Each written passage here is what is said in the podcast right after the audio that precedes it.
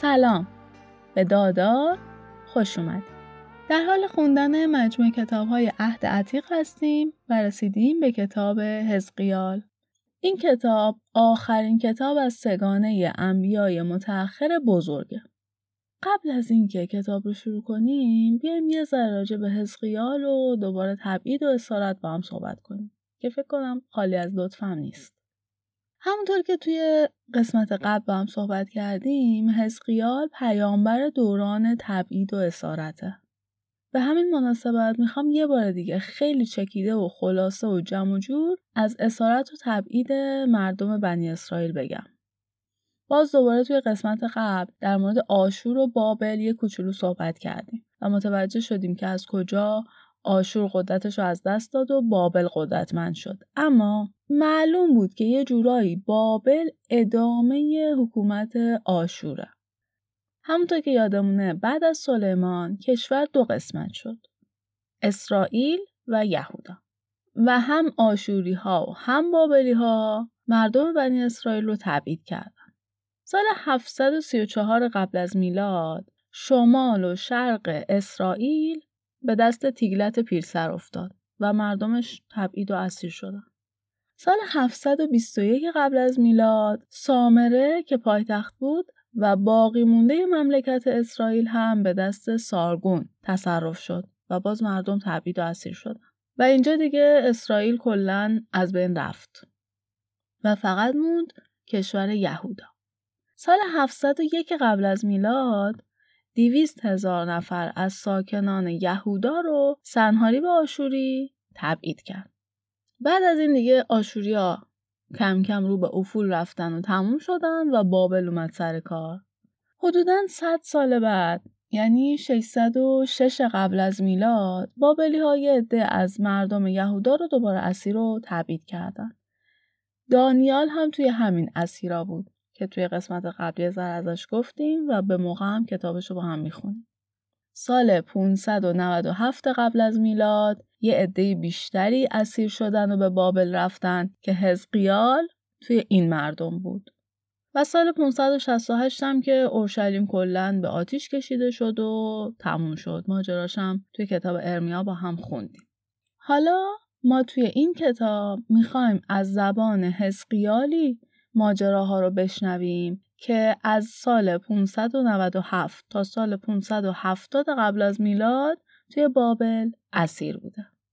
این توضیح کوچولو رو هم بدم که دانیال زود شهرت پیدا می‌کنه و وارد دربار میشه و خلاصه خیلی اوضاع خوبی پیدا می‌کنه. حزقیال که توی دسته دوم اسیرها هست اون موقعیت رو پیدا نمی‌کنه.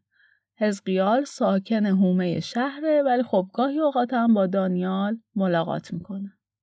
در مورد ارمیا و حزقیال هم بگم که از نظر سنی حزقیال کوچیکتر بوده. حتی شاید شاگرد ارمیا هم بوده. ولی خب وقتی میاد بابل چیزایی رو که ارمیا توی اورشلیم به مردم میگه حزقیال توی بابل به مردم میگه.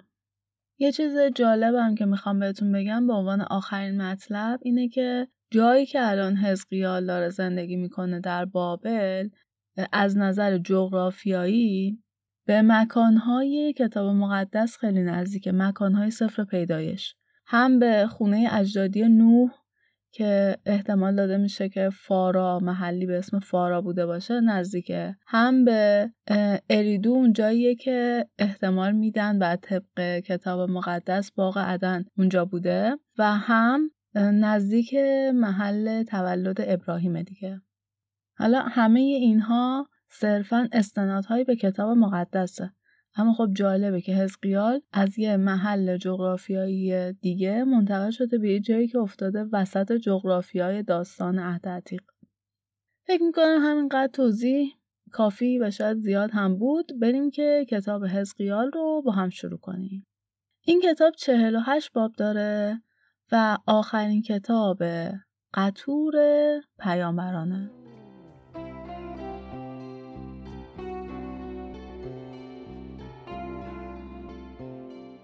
باب اول در روز پنجم ماه چهارم سال سیوم که پنج سال از تبعید یهویاکین پادشاه میگذشت آسمان به روی حزقیال پسر بوزی باز شد و یهوه رویاهایی رو به اون نشون داد. حزقیال کاهنی بود که با یهودی های تبعیدی کنار رود خابور توی بابل زندگی می‌کرد. حزقیال اینطوری تعریف می‌کنه. توی یکی از این رویاها طوفانی دیدم که از شمال به طرف من میومد. جلوی اون یه ابر بزرگ از آتیش بود و یه حاله نور دورش بود.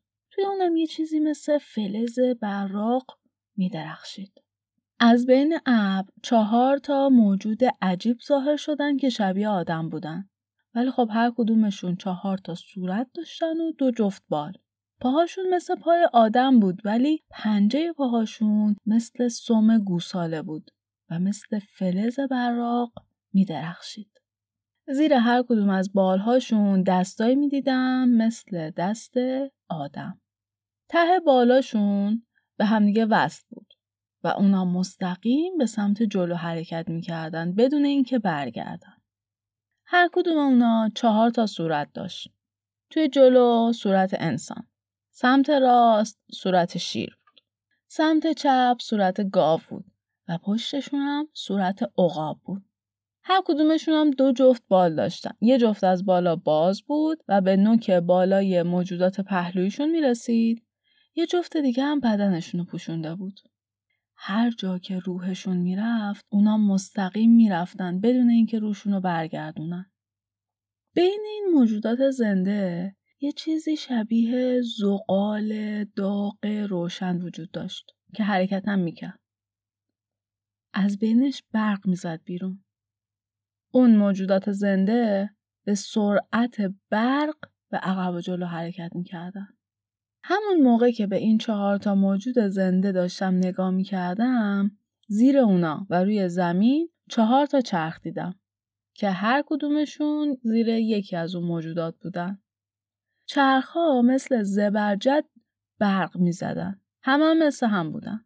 توی هر چرخ هم یه چرخ دیگه بود. برای همین اونا می‌تونستن بدون اینکه مجبور باشن دور بزنن هر سمتی که می‌خوان برن. اون چهار چرخ یه سری لبه داشت که دور لبه ها پر از چشم بود.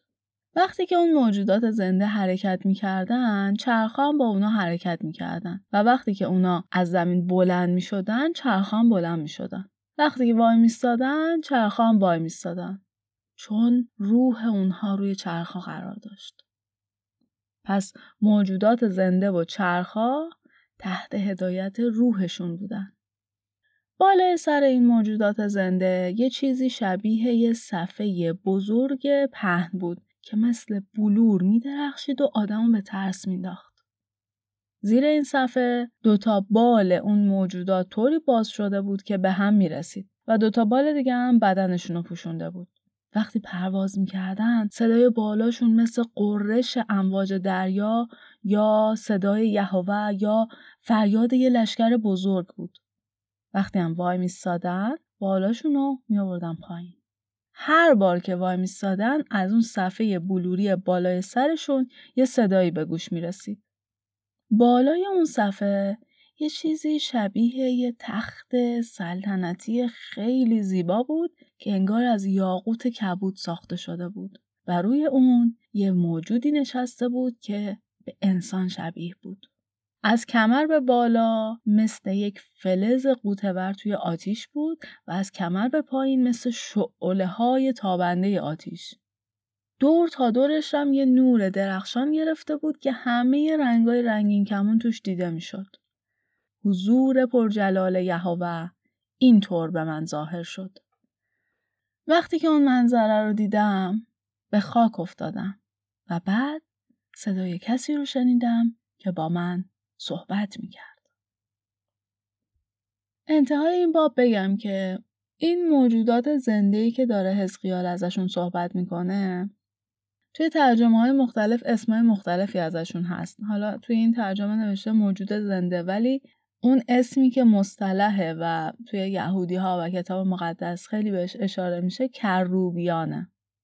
کروبیان ما توی ماجرای ساختن صندوق عهد هم با هم زیاد ازشون شنیدیم. همون دوتا مجسمه ای که روی صندوق عهد طوری قرار می‌گیرن که بالاشون به هم برسه و یهوه از بین اون بالها با کاهنا صحبت می‌کنه.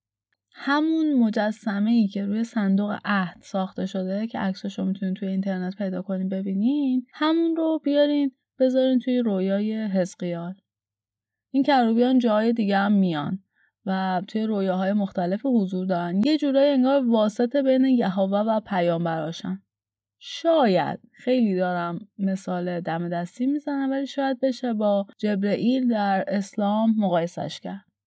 البته جبرئیل توی اسلام پیام آوره ولی کروبیان انگار که مثلا وسیله ارتباطن راه ارتباط مسیر ارتباط پیام بین یهوه و پیامبرن. الزاما خودشون اصلا صحبت نمی‌کنن و پیامی هم نمیارن ولی از دریچه اونها پیام رد و بدل میشه. خب بریم باب بعدی.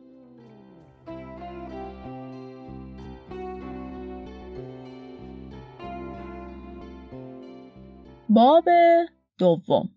یهوه به من گفت ای انسان خاکی برخیز و به ایست تا با تو سخن گویم.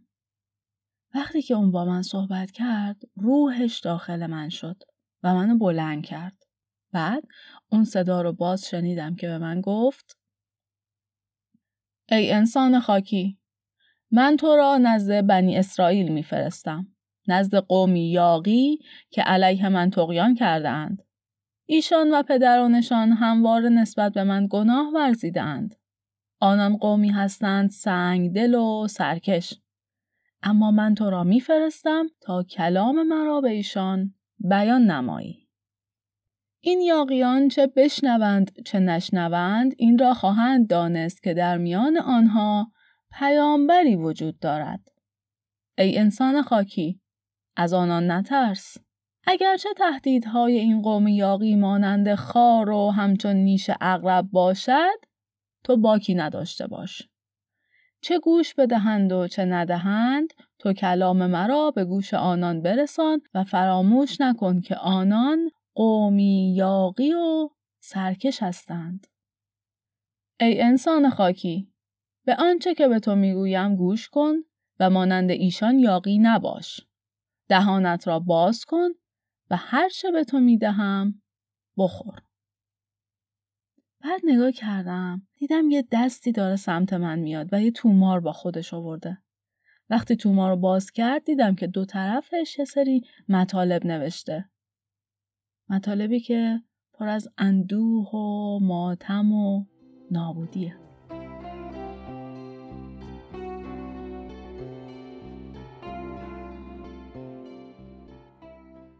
باب سوم یهوه گفت ای انسان خاکی آنچه را که به تو می‌دهم بخور این تومار را بخور بعد برو و پیغام آن را به قوم اسرائیل برسان.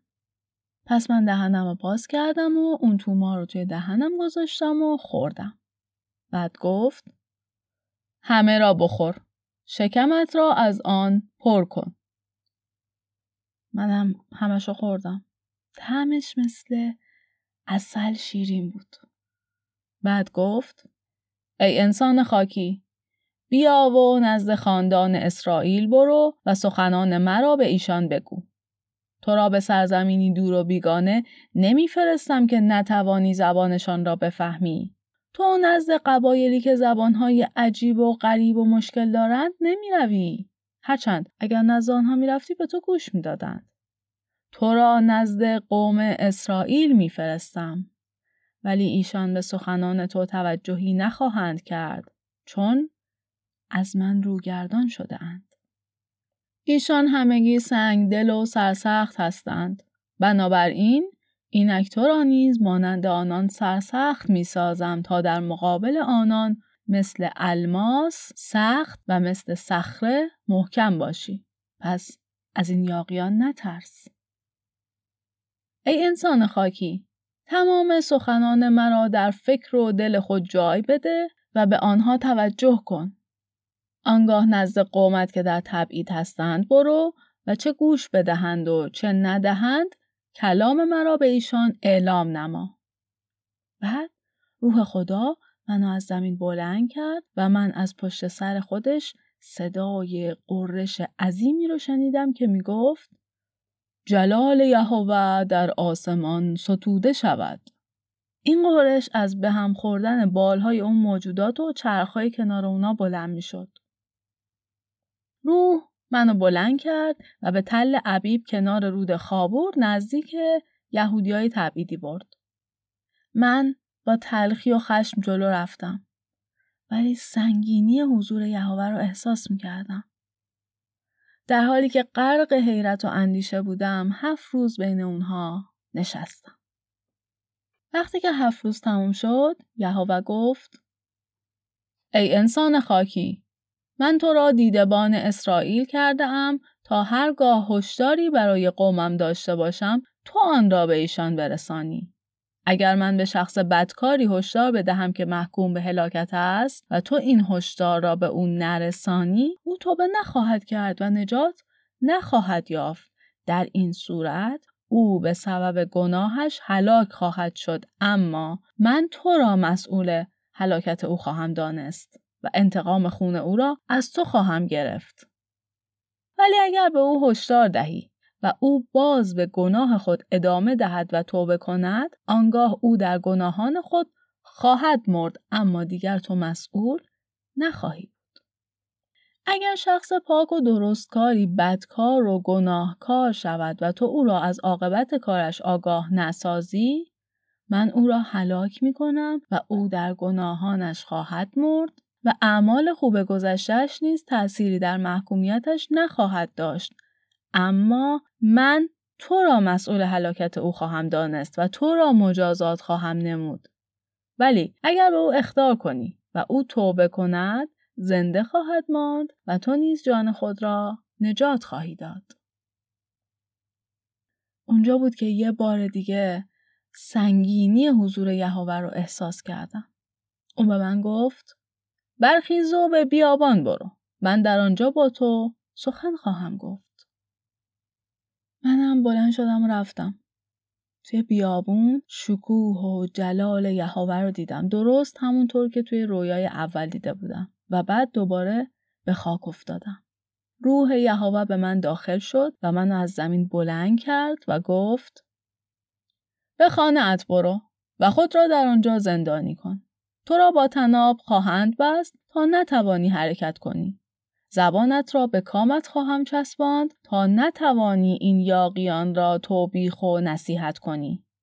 اما هرگاه پیامی به تو بدهم زبانت را خواهم گشود تا بتوانی سخن بگویی و کلام مرا به آنان اعلام کنی.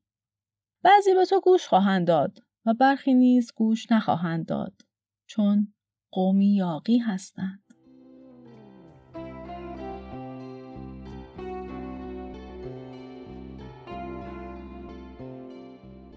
باب چهارم. یهوه گفت ای انسان خاکی آجری بزرگ بگیر و در مقابل خود بگذار و بر آن شهر اورشلیم را نقش کن. دور شهر برجها سنگر منجنیق و اردوگاه های دشمن را بکش تا نشان دهد که شهر در محاصره است. یک تابه آهنی نیز بردار و مثل یک دیوار بین خودت و تصویر شهر بگذار تا نشان دهد که سپاه دشمن چگونه اورشلیم را با عزمی آهنین محاصره کرده است. هر یک از این جزئیاتی که به تو گفتم معنی به خصوصی دارد زیرا تمام اینها اختاری است به قوم اسرائیل. آنگاه بر پهلوی چپ خود دراز بکش و برای مدت 390 روز در همان حال بمان. من گناه اسرائیل را بر تو می‌گذارم و در طول این مدت برای گناه آنان متحمل رنج خواهی شد. برای هر سال مجازات اسرائیل یک روز دراز خواهی کشید. بعد از این مدت برگرد و چهل روز بر پهلوی راست خود بخواب و برای گناهان یهودا متحمل رنج شو. برای هر سال مجازات یهودا یک روز دراز خواهی کشید. ضمن نمایش محاصره اورشلیم آستینت را بالا بزن و با مشت گره کرده کلام مرا بر ضد آن اعلام نما تو را میبندم تا نتوانی از یک پهلو به پهلوی دیگر برگردی تا اینکه روزهای محاصره خاتمه یابد. در طی آن 390 روز اول که بر پهلوی چپت میخوابی خوراک تو نانی تهیه شده از آرد گندم، جو، باقالا، عدس و ارزن باشد. آنها را در یک ظرف هم مخلوط کن و از آن نان بپز. نان را جیره بندی خواهی کرد و هر روز یک وعده از آن خواهی خورد. آن هم نه بیشتر از 20 مسقال. روزی دو لیوان آب نیز بیشتر نخواهی نوشید.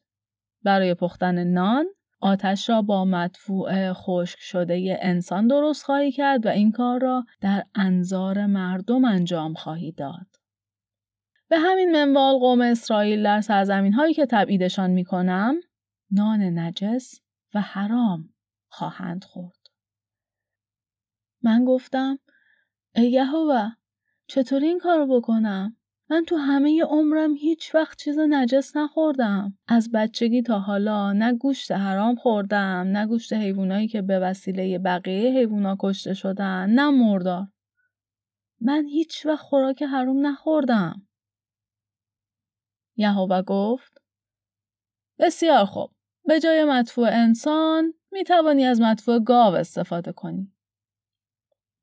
بعد یهوه گفت ای انسان خاکی من نان را از اورشلیم قطع خواهم نمود. مردم با دقت زیاد نان و آب را جیره بندی خواهند کرد و با ترس و لرز ذره ذره خواهند خورد. آری مردم اورشلیم محتاج نان و آب خواهند شد. ایشان پریشان و ترسان زیر بار مجازات گناهانشان هلاک خواهند گشت.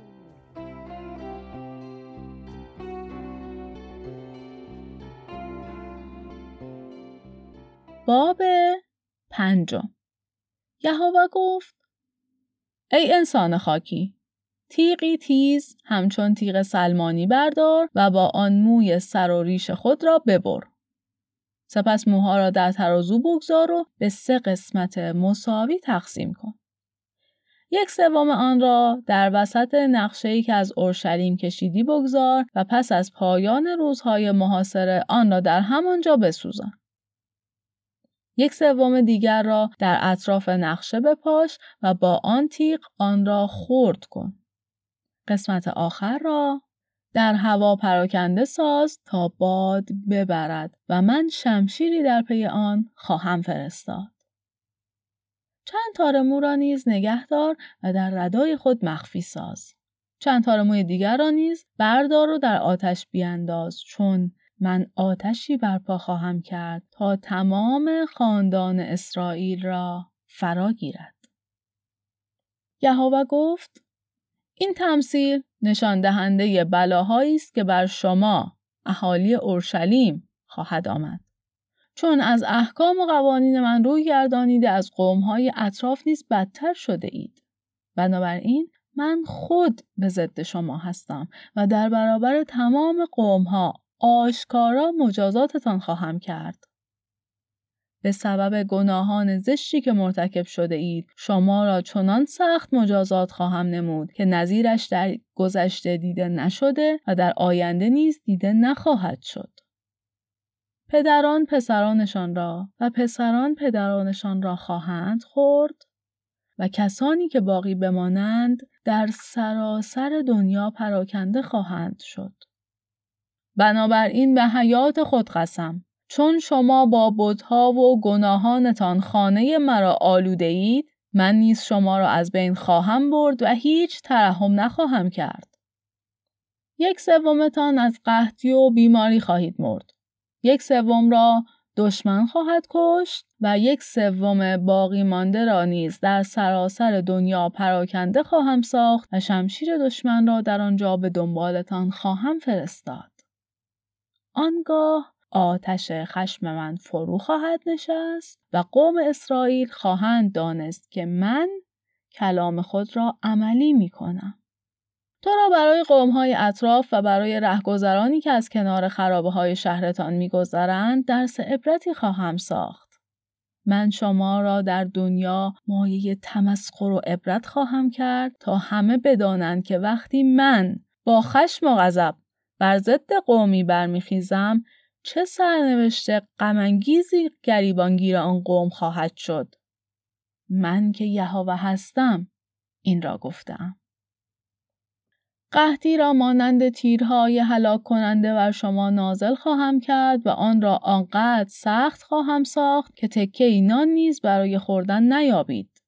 علاوه بر گرسنگی جانوران درنده را نیز خواهم فرستاد تا اولادتان را نابود سازد. بیماری و جنگ سرزمین شما را فرا خواهد گرفت و به ضرب شمشیر دشمن کشته خواهید شد. من که یهوه هستم این را گفتم.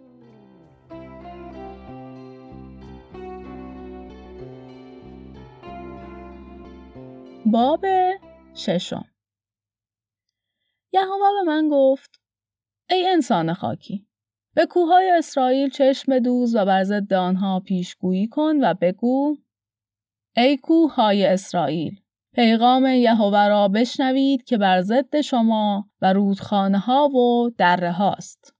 جنگی علیه شما برپا خواهم نمود تا بودخانه هایتان نابود گردند. تمام شهرهایتان خراب و سوزانده خواهد شد. بتهایتان شکسته و قربانگاههایتان ویران خواهد گشت و استخوانهای پرستندگان آنها در میان قربانگاه ها پراکنده خواهد شد. آنگاه خواهید دانست که من یهوه هستم. اما عدهای از قوم را از هلاکت رهایی خواهم بخشید و ایشان را در میان قومهای جهان پراکنده و تبعید خواهم کرد. در آنجا مرا به یاد خواهند آورد و خواهند دانست که من ایشان را مجازات نمودم زیرا دل خیانتگار آنان از من دور گشته و به سوی بتها کشیده شده است. آنگاه ایشان به سبب تمام کارهای زشتی که مرتکب گردیدند از خود بیزار شده خواهند دانست که فقط من خدا هستم و هشدارهای من بیهوده نبوده است. یهوه گفت با غم و اندوه به سر و سینه خود بزن و به سبب شرارتهای قوم خود آه و ناله کن. زیرا به زودی از جنگ و قحطی و بیماری هلاک خواهند شد. آنانی که در تبعیدند از مرض خواهند مرد. کسانی که در سرزمین اسرائیل به سر می‌برند در جنگ کشته خواهند شد و آنانی که باقی بمانند در محاصره در اثر قحطی و گرسنگی از پای در خواهند آمد. به این ترتیب شدت خشم خود را بر ایشان خواهم ریخت.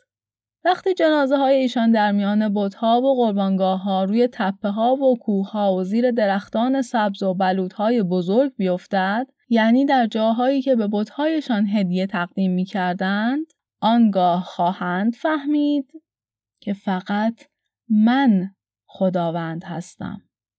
همگی آنان را از بین خواهم برد و شهرهایشان را از بیابان جنوب تا ربله در شمال ویران خواهم ساخت تا بدانند که من یهوه هستم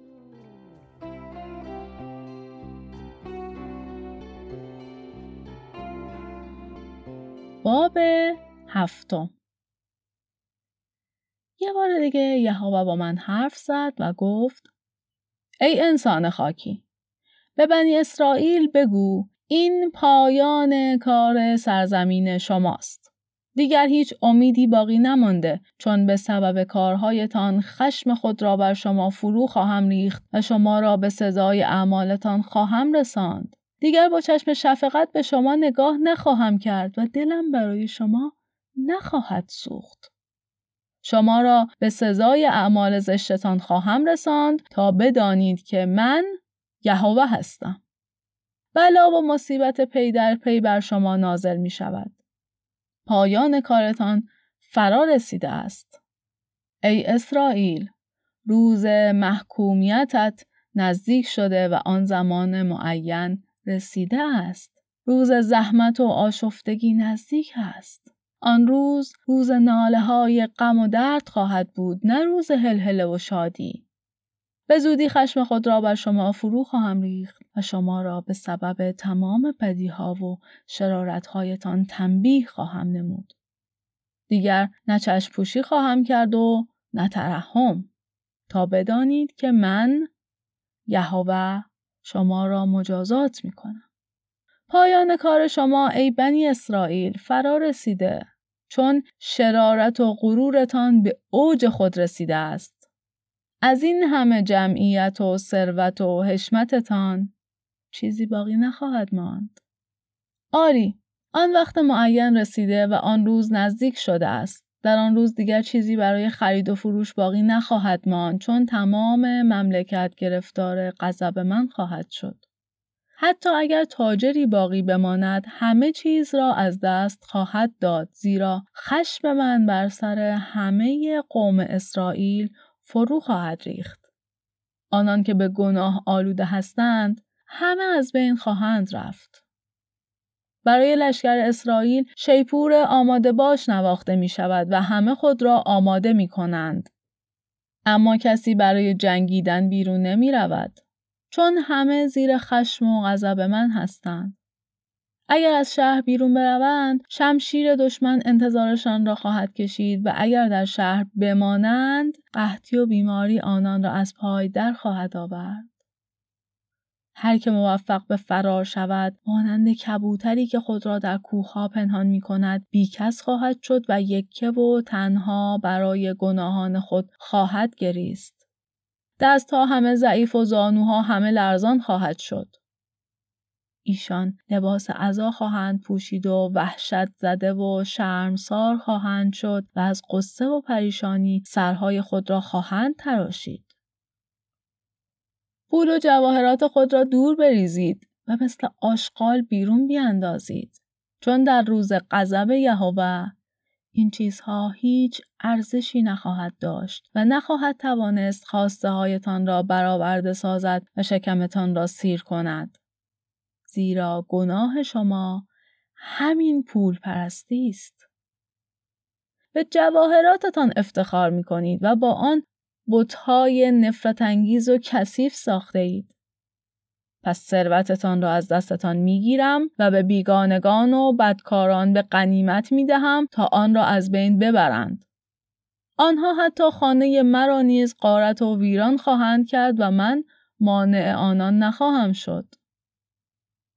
برای اسیر نمودن قوم من زنجیرها آماده سازید چون سرزمین آنان از خونریزی و جنایت پر است.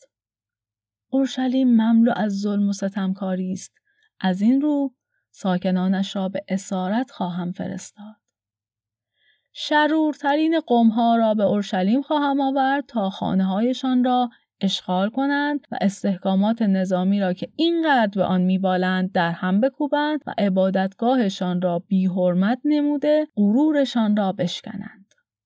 زیرا وقت نابودی اسرائیل فرا رسیده است. آرزوی آرامش خواهند کرد ولی از آرامش خبری نیست. بلا پشت بلا خواهد رسید همه جا صحبت از بدبختی خواهد بود از پیامبر جویای هدایت خواهند شد ولی جوابی نخواهند گرفت کاهنان و ریش سفیدان نیز سخنی برای هدایت و راهنمایی نخواهند داشت پادشاه و بزرگان از ناامیدی گریه خواهند کرد و مردم از وحشت خواهند لرزید چون مطابق بدیهایی که کردند با آنها رفتار خواهم کرد و ایشان را به سزای اعمالشان خواهم رساند تا بدانند که من یهوه هستم.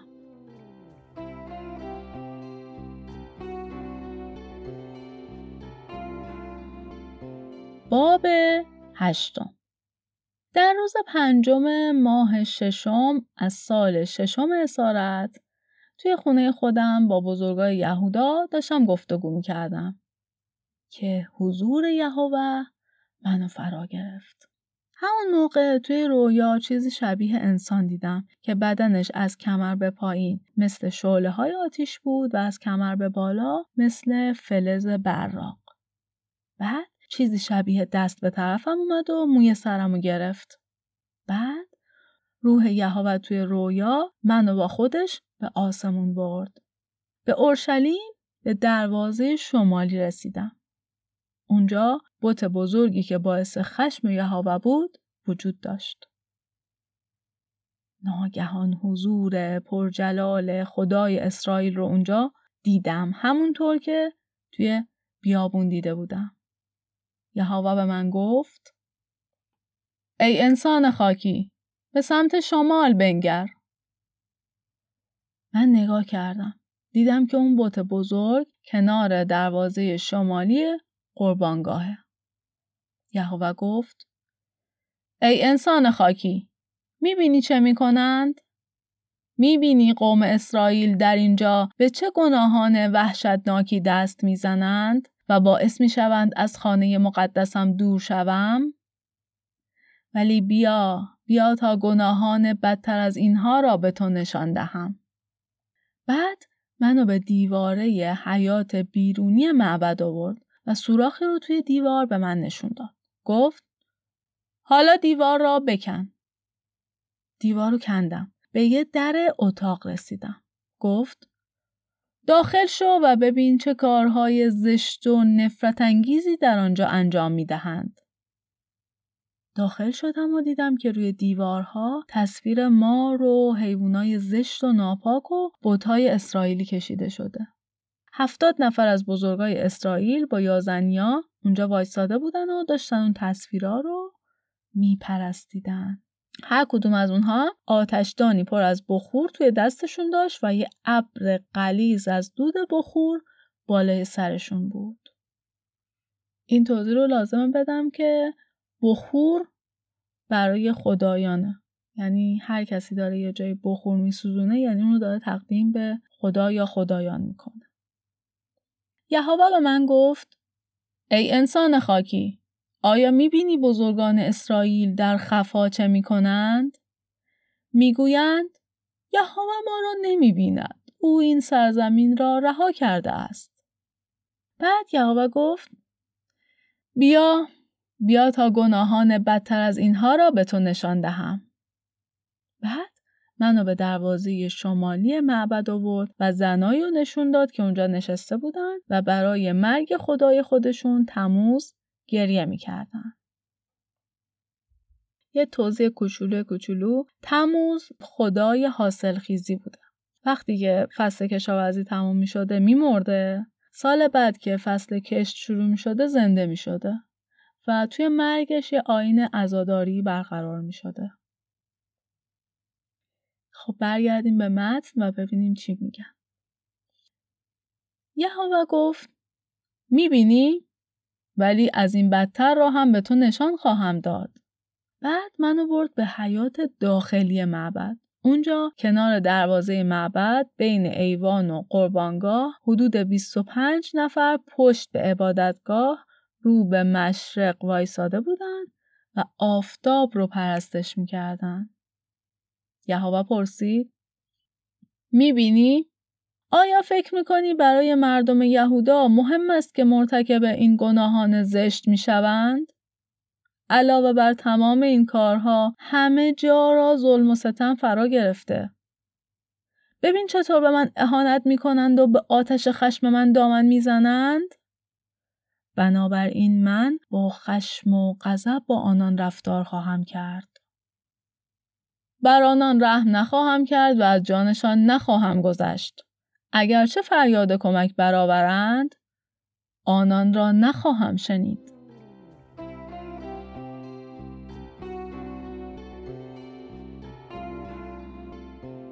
باب نهم بعد یهوه با صدای بلند گفت معمورین مجازات شهر را فرا بخوان و بگو سلاحهایشان را بیاورند. یهو شش تا مرد از دروازه شمالی اومدن و هر کدوم یه سلاحی داشتن. با اونا یه مردی بود با لباس کتانی که قلم و دوات هم با خودش داشت. همه اونا وارد معبد شدن و کنار قربانگاه وایستادن. بعد حضور پرجلال یهوه که بالای موجودات بالدار بود یعنی بالای همون کروبیا بود بلند شد و به در عبادتگاه اومد و به اون مردی که لباسش از کتان بود و قلم و دوات داشت گفت در کوچه های اورشلیم بگرد و روی پیشانی کسانی که به خاطر شرارت هایی که در این شهر انجام می شود گریه و ماتم می کنند علامت بگذار. بعد شنیدم که به مردای دیگه گفت به دنبال او به شهر بروید. کسانی را که بر پیشانیشان علامت ندارند بکشید. هیچ کس را زنده نگذارید و به کسی رحم نکنید. پیر و جوان، دختر و زن و بچه همه را از بین ببرید. ولی به کسانی که بر روی پیشانیشان علامت است دست نزنید. این کار را از معبد من شروع کنید. پس با کشتن بزرگای قوم که توی معبد بودن کشتار شروع شد. یهوه به اونا گفت این عبادتگاه را آلوده کنید. حیات آن را از جنازه پر سازید.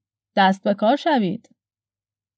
بعد اونا فرمان یهوه را تو تمام شهر اجرا کردن. وقتی اونا کشتار رو شروع کردن من تنها مونده بودم. روی خاک افتاده بودم و فریاد می زدم ای یهوه تو از اورشلیم انقدر عصبانی هستی که هر کسی اونجا مونده رو می‌خوای از بین ببری؟ اون در پاسخ گفت گناهان قوم اسرائیل و یهودا خیلی زیاد است. تمام سرزمین پر است از ظلم و جنایت. آنان می‌گویند خداوند این را نمی بیند. او این سرزمین را رها کرده است. پس من نیز بر ایشان رحم نخواهم کرد و از سر تقصیراتشان نخواهم گذشت. آنها را به سزای همه اعمالشان خواهم رساند. بعد اون مردی که لباسش از جنس کتان بود و قلم و دواد داشت اومد و گفت فرمانی که داده بودید اجرا شد.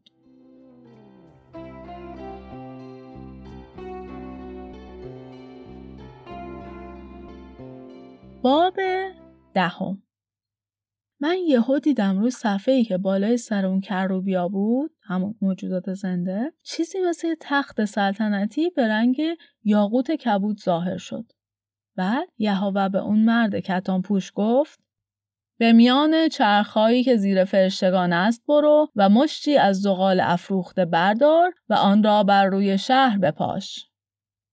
اون مرد جلوی چشم من این کارو کرد. وقتی به میان چرخها می رفت فرشته ها قسمت جنوبی معبد بودن و ابری حیات داخلی رو پر کرده بود. بعد حضور پرجلال یهوه از بالای سر اون موجودات یعنی همون کروبیان بلند شد و رفت جلوی معبد. معبد از ابر جلال و حیات از درخشش یهوه پر شد. صدای بال کروبیا مثل صدای یهوه بود و تا حیات بیرونی واضح شنیده می‌شد. وقتی یهوه به اون مرد کتان پشت دستور داد که پیش کروبیا بره و از بین چرخها یه مش زغال برداره اون رفت و کنار یکی از چرخها ایستاد. یکی از فرشته دستش رو دراز کرد و یه مقدار از زغالو که بین آتیشا بود برداشت و توی دست مرد کتان پوش گذاشت. اون همونو گرفت و بیرون رفت. اینجا تو پرانتز نوشته که هر فرشته یا همون هر کروبی زیر بال خودش چیزی شبیه دست انسان داشت.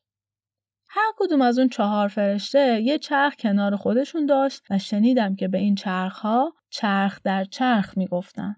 چون که هر چرخ یه چرخ دیگه هم توی خودش داشت. این چرخ ها مثل یاقوت سبز می درخشیدن و یه نور سبز مایل به زرد از خودشون منتشر می‌کردن. ساختمون این چرخها طوری بود که کروبیا می‌تونستن به هر سمتی که بخوان برن. وقتی می‌خواستن مسیرشون رو تغییر بدن دور نمی‌زدن. صورتشون به هر سمتی که متمایل می‌شد چرخ به همون سمت می‌رفت. هر کدوم از اون چهار تا چرخ با پره ها و لبه هایی پر از چشم بود. هر فرشته چهار صورت داشت. صورت گاو، صورت انسان، صورت شیر، صورت عقاب.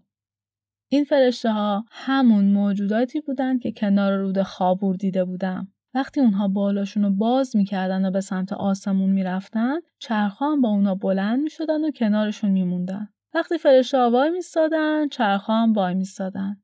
چون روح اونها روی چرخها بود. بعد از اون درخشش پرشکوه یهوه معبدش رو ترک کرد و بالای سر فرشته ها رفت. و نگاه کردم که فرشته ها بالهاشون رو باز کردند و به همراه چرخها از زمین بلند شدند و بر دروازه شرقی معبد ایستادند. در حالی که حضور پرجلال یهوه بالای سرشون بود. بعد فهمیدم که اینها همون موجوداتی بودند که زیر تخت خدای اسرائیل کنار رود خابور دیده بودم. چون هر کدومشون چهار تا صورت و چهار تا بال داشتن و زیر بالهاشون هم چیزی شبیه دست انسان بود. صورتاشون هم همون صورتهایی بود که اونجا دیده بودم. و همواره مستقیم به سمت جلو حرکت می‌کردن. باز یادآوری کنم که فرشته اون موجودات بالدار یا کروبیا همه یه چیزن. حالا بستگی داره که کدوم عبارت رو بیشتر بپسندیم. اما اون چیزی که بیشتر توی عهد عتیق گفته میشه یا بابه همون کروبیانه که حالا ما تو زبان خودمون فرشته بهش نزدیک.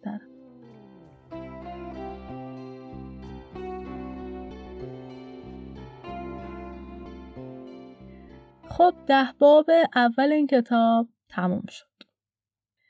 یه سری نکات ریز این ده تا باب داره که براتون میگم و بعدش خدافزی می‌کنم. ما توی همین ده باب خیلی شنیدیم که میگه ای انسان خاکی. این یه ترجمه است. یه ترجمه دیگه هم هست که میگه ای پسر انسان. حالا من نمی‌دونم کدوم دقیق تره چون ابری اصلا بلد نیستم ولی این چیزیه که توی کتاب زیاد تکرار میشه. یکی این عبارت یکی هم من یهوه هستم. این دو تا عبارت کلیدی کتاب حزقیاله که زیاد واقعا تکرار میشه. حالا دلیلش رو واقعا من نمی‌دونم. یه مورد دیگه هم بگم در مورد اونجایی که یهوه به حزقیال میگه که این تومار رو بخور. و وقتی حزقیال تومار رو می‌بینه می‌بینه که در دو طرف تومار مطالبی نوشته شده. این توضیح دو طرفش مهمه به خاطر اینکه معمولا روی یه طرف تومارها می نویسن و اگه روی دو طرفش نوشته شده یعنی مثلا دیگه مجازات دیگه حد اعلاش برو برگرد نداره. ولی مثلا اگه دو طرف نبود انقدی شدید شاید نبود. این چیزا کوچولو اول چون بر خودم جالبه میگم که شما هم بشنویدش. یه نکته دیگه اونجایی که حزقیال میاد هفت روز بین مردم میشینه. هفت روز سکوت یکی از آداب عزاداری بوده. و اینجا هم انگار حزقیال میاد و هفت روز برای اوضاع بد عزاداری می‌کنه. یا هفت روز برای مردمی که روحشون مرده.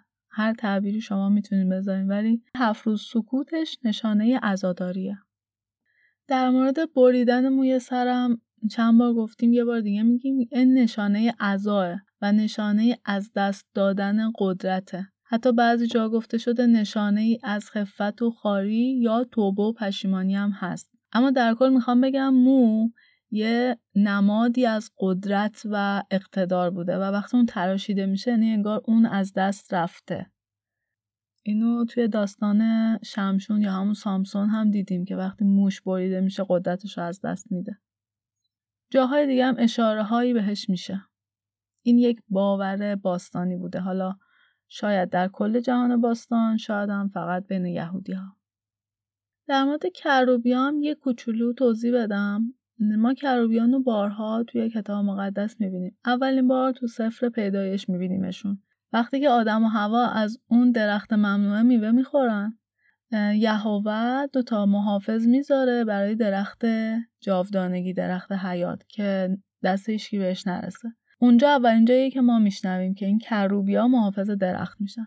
بعدها دوباره توی سفر خروج از کروبی های تابوت عهد می‌خونیم و بعد توی خیمه عبادت میان. بعدها توی ساخت معبد توی کتاب پادشاهان کروبیان رو می‌بینیم و الان هم که داریم در رویاهای حزقیال می‌بینیم. باز دارم میگم این کروبیان یه نوع ترجمه است دیگه. شما می‌تونید فرشته ها در نظر بگیرید موجودات بالار در نظر بگیرید محافظان در نظر بگیرید یا هر چیزی. ولی واژه کروبیان واژه مصطلحیه و فرشتگان نزدیکترین واژه در زبان ماه که می‌تونه اون مفهوم رو به نظر من برسونه.